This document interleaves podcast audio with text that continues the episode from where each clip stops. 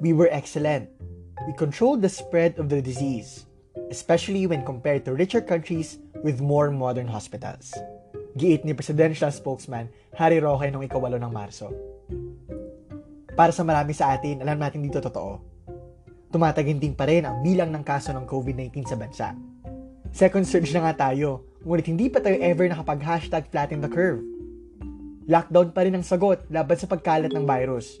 At patuloy din ang red tagging at crackdown laban sa mga aktivista at human rights defenders sa gitna ng pandemya. But wait, there's more.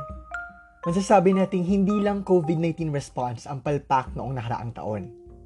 Ayon mismo sa datos ng mga ahensya ng gobyerno, palpak din ang pagsagip ng rehime sa ekonomiya ng bansa. Sipatin natin ang iniwang legacy ng rehimeng Duterte noong 2020. Pagkwentuhan natin ang pagguho ng ekonomiya sa ilalim ng pandemya.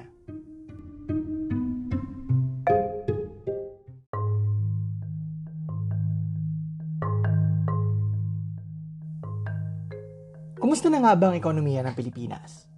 Ayon sa datos, kinaharap natin ang pinakamalalang pagguho ng ekonomiya dahil sa di maubos-ubos na sapin-saping krisis noong nakaraang taon.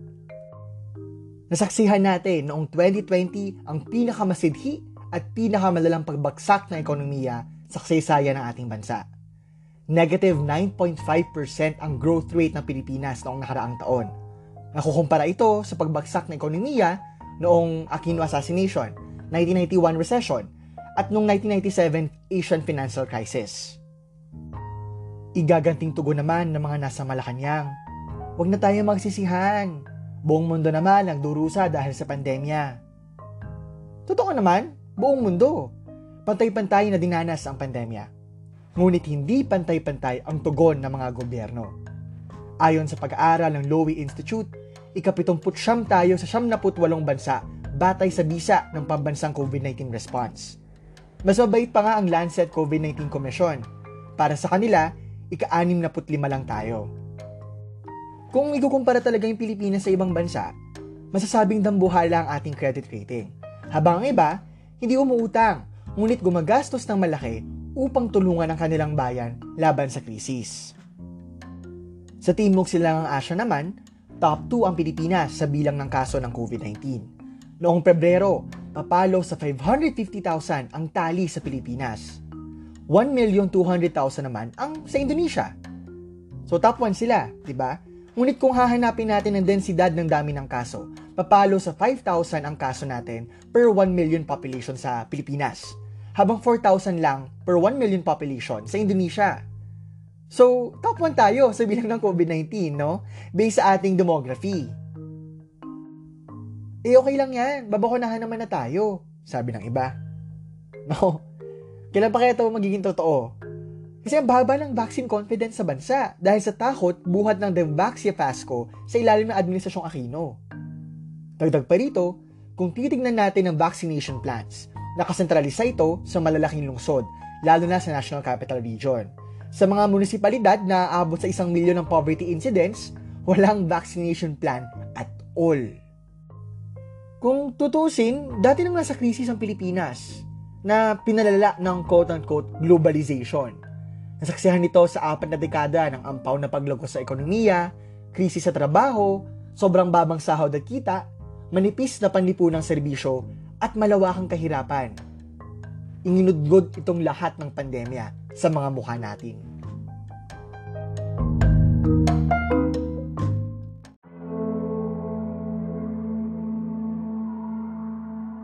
Ang daming pagkukulang ng gobyerno sa COVID-19 response. Asa na ba yung 2.57 billion pesos na yan na dapat ay tutulong sa taong bayan? Tila ang trend kasi ng kasalukuyang gobyerno ay spend less, suffer more. Tatong punto yan. Una, walang tayong fiscal stimulus. Kaya naging mas mahirap sa iba't ibang empresa ang pagguho ng ekonomiya. Ngayong unang sangkapat ng 2021, pinasa ni Duterte ang CREATE o ang sequel ng Train Law. Dito, hinihila mula sa 30% pababa sa 25% ang corporate income tax mula sa mga dambuhalang korporasyon. 20% naman ang binaba para sa micro, small at medium enterprises o MSMEs. Para sa mga dambuhalang negosyo, milyon ang binabawas sa buwis na babayaran nila. Sa kabila nito, 81% na ng ating MSMEs ang may reduced income, habang 27% naman ang nagsara. Binibenta ng gobyerno yung create law bilang fiscal relief, quote-unquote. Ngunit aling mga negosyo lang ba ang makikinabang dito? Lalo na sa gitna ng pandemya. Kalawang punto. Para sa gobyerno, credit ratings muna. Wala tayong expansionary fiscal policy dahil inuuna ng gobyerno ang credit o panghihiram sa dayuhang bansa at financial institutions. Dahil dito, wala tayong car subsidies, walang suporta sa maliliit na negosyo, at syempre, wala tayong malawak na pagbabahagi ng mga batayang serbisyo, lalo na ang kalusugan. Ikatlong punto, masasabi nating mahiyain ang national spending ng gobyerno noong nakaraang taon hanggang ngayon. Walang pera? Parang hindi naman.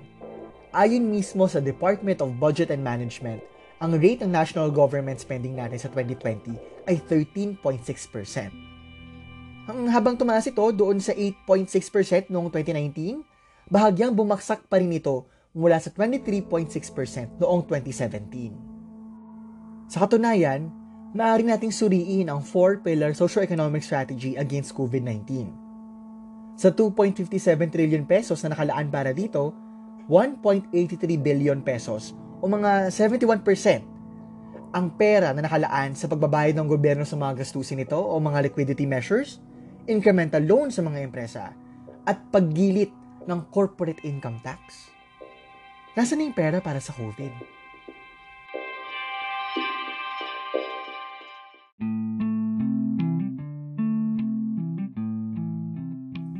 Ano naman kaya ang sidhi ng mapanindang at mahiyaang fiscal measures ng gobyerno noong 2020. Tada! Crash economics! Natala natin ang kontraksyon ng Real Gross Domestic Product o GDP natin ng 9.5%. Sa ibang salita, negatibo ang paglago ng produksyon sa bansa.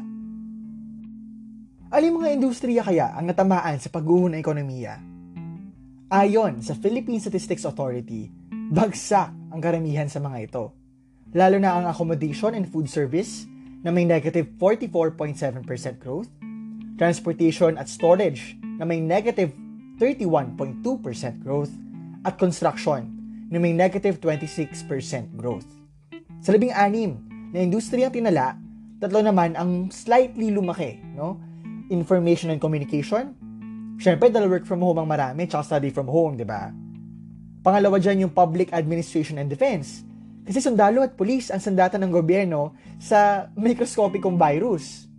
At syempre, financial at insurance services. Dahil sa ilalim ng kapitalismo, mamamatay ka na lang, magbabayad ka pa. Ano naman kaya ang implikasyon nito sa taong bayan? Dahil sa pagbagsak ng mga industriya dahil sa kakulangan sa suporta, cash aid at patuloy na pagla-lockdown, 2.6 million ang naglahong trabaho. 3.8 million ang nawalan ng trabaho 3.4 million ang na-displace ng mga gawa mula sa formal economy. At aabot naman sa mga 400,000 ang epektadong tsuper. 600,000 naman ang overseas Filipino workers o OFW na umuwi sa bansa. Buhod pa dyan, dahil sa kawalang bahala sa sektor na agrikultura na may negatibong 0.2% growth noong 2020, tumataginting ang mga presyo sa merkado. Naruin mo, Liempo, 200 pesos lang per kilo noong 2016. Ngayon, 340 na. Bumili nga lang ako ng tatlong kilong giniling nung isang araw. Saradong isang libo ang ginastos ko. What a fuck? Char.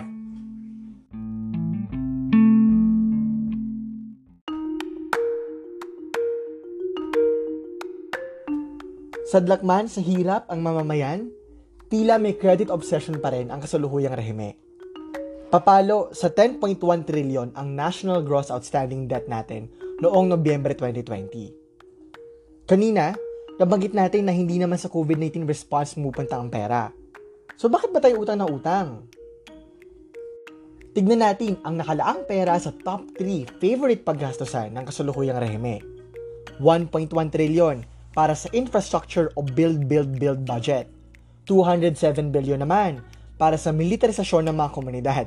Este, ang pambansang sandahan ng Pilipinas o AFP, defense.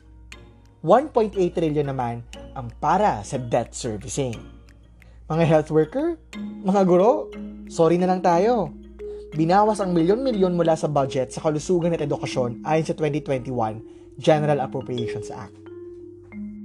Bakit ba atik na atik ang gobyerno sa infrastruktura?